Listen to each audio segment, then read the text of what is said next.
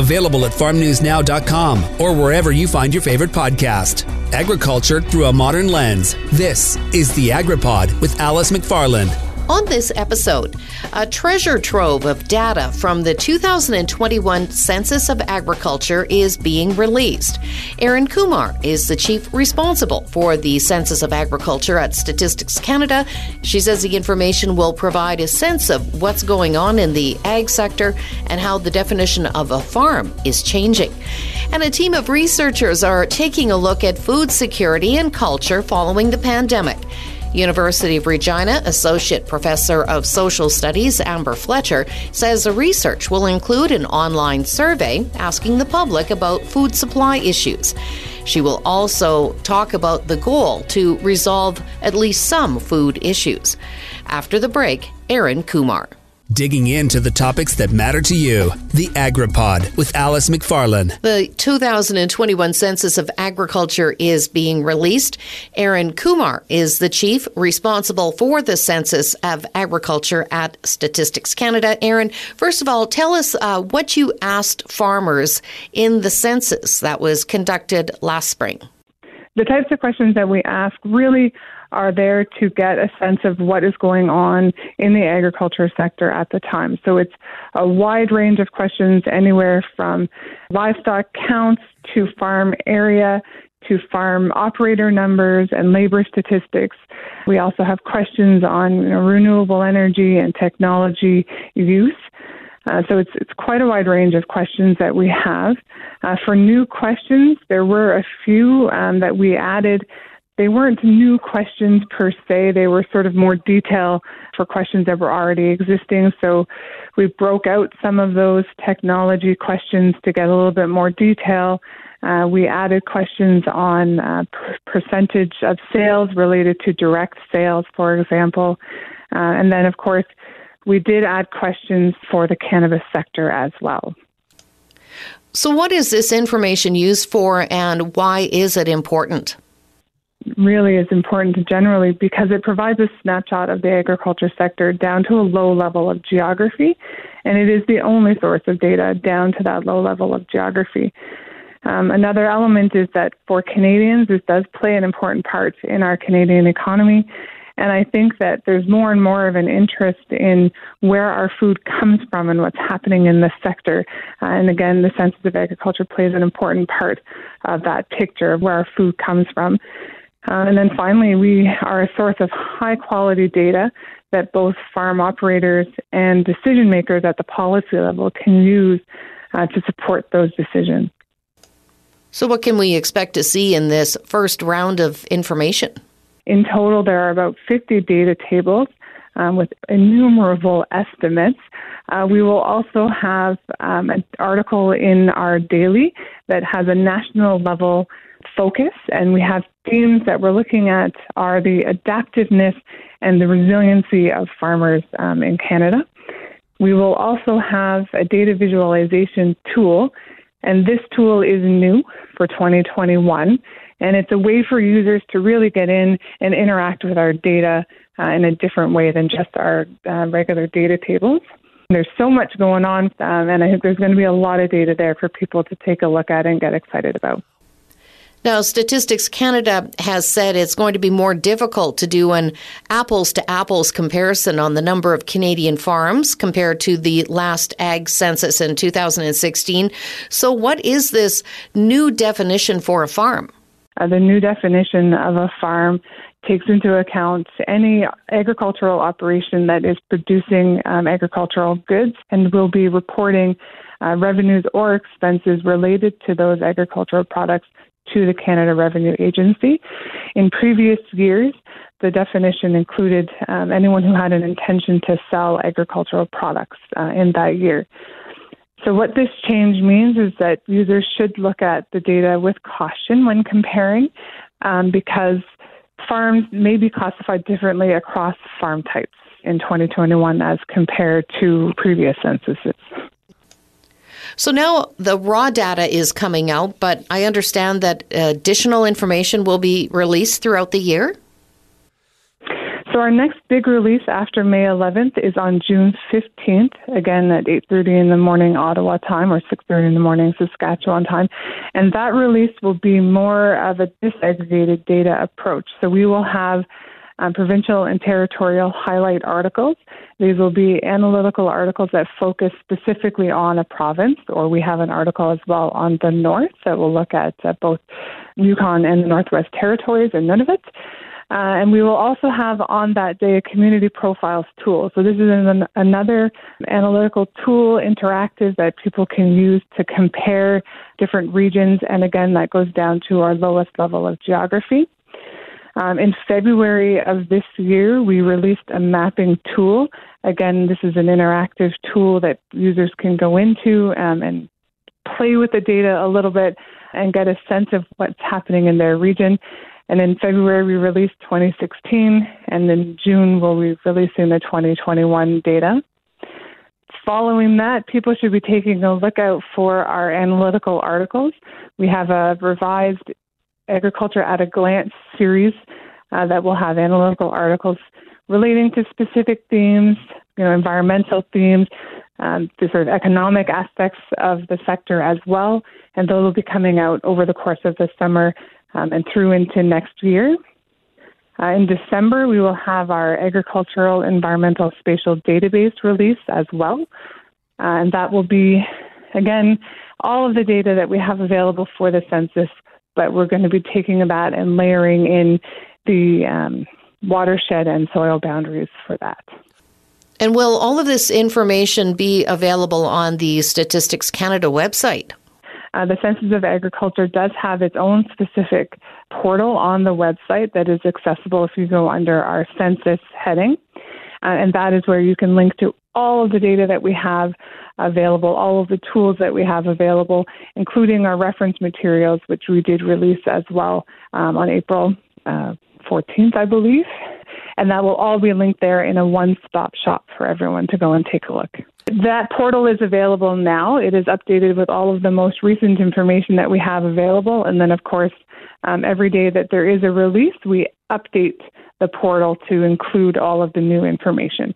So you can go and take a look now, and you'll see the mapping tool with 2020 or 2016 data, as well as our user guide that will help you get a much better sense of of uh, the data that are coming out and how they were put together. Erin Kumar is the chief responsible for the Census of Agriculture at Statistics Canada. After the break, Amber Fletcher and a discussion on food security. Digging into the topics that matter to you. The AgriPod with Alice McFarland. Researchers at the University of Regina have launched a study on food security. Amber Fletcher is a social studies associate professor at the U of R.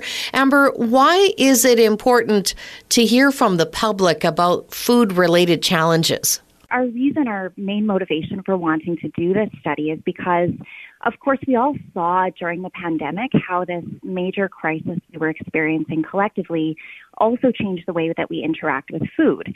So we saw, you know, challenges to processing systems, challenges to export systems, but then at the same time, we saw these interesting local practices where so many people started gardening or baking or doing food related things that they'd never done before. And I, I know for me, I, I tried my hand at baking bread, which I had never done before. And I think a lot of people did the same thing. So we're interested in studying how food interacts with these kinds of crises and how our food related practices can change, but can also make us more adaptable when major crises like this happen. So, of course, here on the prairies, we know that food is about more than just sustenance. It's also really interconnected with our culture, and and I think we have so many examples of that. We have, you know, pierogi making and community suppers and indigenous hunting and trapping, berry picking, canning, all these these great examples. And for us, we're really interested in understanding how these practices are related to culture and connected to what we call living heritage. So going ahead, going forward into the future, we know that there are going to be more crises, unfortunately. We know that climate change is happening, of course. And so our, our main focus, our main goal with this project is by better understanding people's relationship with food and how cultural practices could, if, if strengthened and supported, could actually help possibly mitigate food security concerns and, and possibly make our food systems more resilient. And that's really the main objective. Do you have any goals as far as resolving any particular food issues? Well, what we hope to do is to find out, first of all, what those practices are. So, what are the, the main food related activities that people are engaging in? And we're interested, of course, in, in food production, which we know is, is huge here in the prairies and in Saskatchewan. But we're also interested in activities like processing, the way people distribute food, the way they consume it, and how all of that is really tied to culture and, and what it means to people.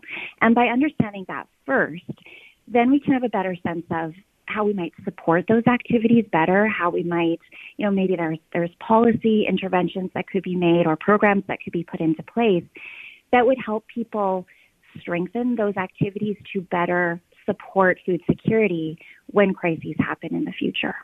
We have a voluntary survey available. It's an electronic survey, and we have all kinds of different questions in the survey pertaining to, you know, the different ways that people are producing food, consuming food, processing food.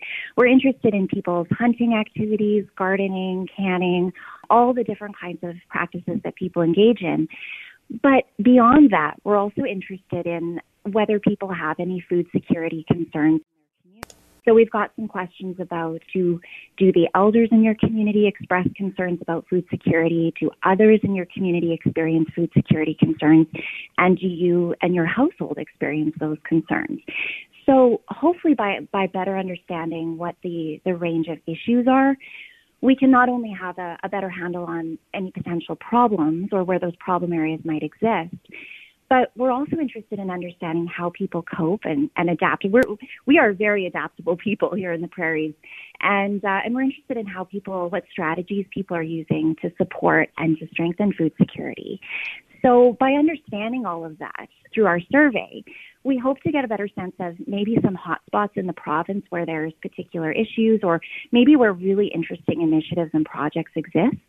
And from that point, we can move forward from the survey and we hope to actually do much more intensive research with five selected communities in the province. So we've already identified a few communities that are interested, but we are looking for more.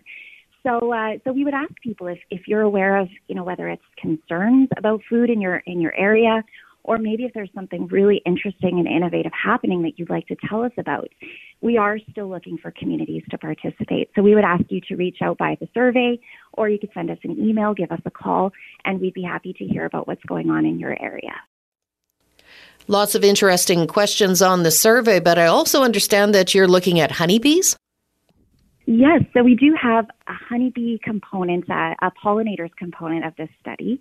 And uh, what we're doing is we're, we're calling it a BioBlitz, which some people may have heard of before.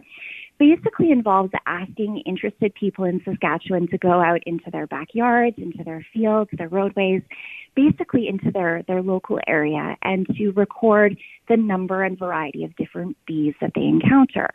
So there's actually an app that we're using. It's called the iNaturalist app, and it allows people to basically take a photo of the pollinators that they see. Those photos will then get submitted to a larger database. And from there we can get a sense of what kind of bees are, are in existence, what kind of bees are present in the area. But we hope to go further than that and, and talk to people about their perceptions of the bees and, and how they do they think those bees are important for local food and, and what kinds of connections do people actually make? So going beyond just the presence of the bees, but also the meanings that those pollinators hold for people here in Saskatchewan and their links to food security as well. Amber, what type of time frame are you looking at for this voluntary survey?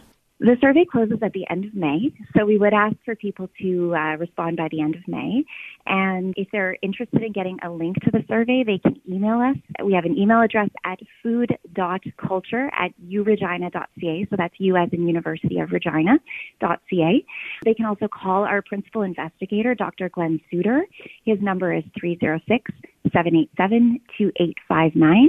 And you can also follow Heritage Saskatchewan. So we're partnered with Heritage Saskatchewan on this project.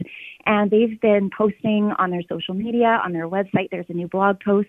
So people can also check that out. And, and through all of those methods, you can get a link to the electronic survey. And, and we would really encourage people to participate. We're hoping, we've heard from over 100 people already, and we're hoping to hear from a lot. Amber Fletcher is an associate professor of social studies at the University of Regina. This is the Agriculture News in Review for the week of May 2nd, 2022. The federal agriculture minister pushed for climate change incentives in business risk management programs during discussions with her counterparts. Marie Claude Bibeau, provincial and territorial ministers of agriculture from across Canada, met in Ottawa to discuss the next agricultural policy framework ahead of their annual meeting in Saskatoon in July, where they hope to sign a new five year agreement. The ministers spent their morning session discussing what they want to see in the framework that will replace the $3 billion Canadian Agricultural Partnership, which expires in March of 2023. The afternoon portion of their meeting was spent on other issues, including H5N1 avian influenza, global food security following Russia's invasion of Ukraine, and the creation of a grocery code of conduct. Bibeau also urged her provincial counterparts to integrate climate related criteria or incentives into the next version of BRM programs. The annual Agriculture Ministers Summit is scheduled for July 20th to 22nd. Canadian beef products have been approved for export to Brazil for the first time since 2003. This includes live cattle and beef products. Brazil shut the doors on Canadian beef exports after Canada confirmed a case of BSE in 2003.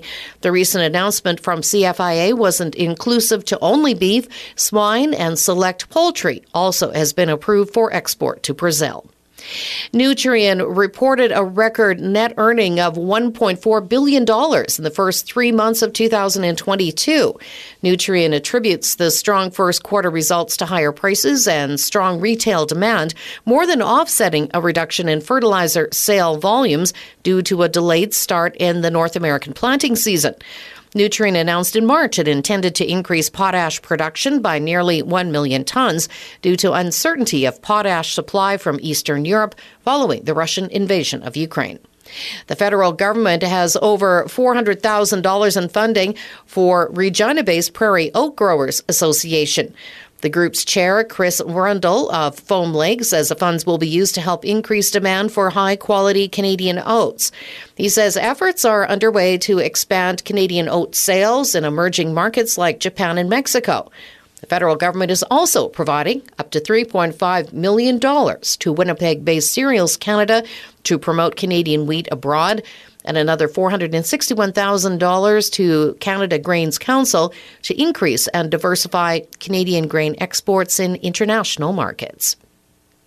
Assiniboine Community College and Roquette are developing a chemical engineering technology diploma and food science diploma programs for domestic and international students. The goal of the new three year programs is to ensure an adequate workforce for the evolving plant protein processing and food and beverage manufacturing sectors. To create the curriculum for both programs, the college will work with Roquette, which operates the world's largest pea protein plant in Portage La Prairie. Roquette will also consult with other organizations in Canada's plant based food and ingredients to identify the technical and employment skills needed from the industry. Grow Hope Saskatchewan is entering its fifth growing season. The initiative sees generous producers grow and donate land to grow a crop for Grow Hope Saskatchewan. After harvest, farmers sell the crop and donate the proceeds to Canadian Food Grains Bank. Farmers help with the growth of a crop with a donation to help cover costs of farming. It costs up to $350 per acre to provide seed, fertilizer, fuel, and other things needed to grow a crop. The proceeds are then used to provide emergency food assistance to people living through a crisis. Rick Block with Canadian Food Grains Bank says regions that have benefited from the program include Syria, Myanmar, Ukraine, and Poland. If you like what you've heard, you can rate and review wherever you get your podcasts, and make sure to subscribe to AgriPod with Alice McFarland for more weekly episodes. The AgriPod is produced by Colby Heiss with host and CJVR Agriculture Director Alice McFarland and is a division of the Jim Pattison Broadcast Group. Available wherever you find your favorite podcast and at farmnewsnow.com.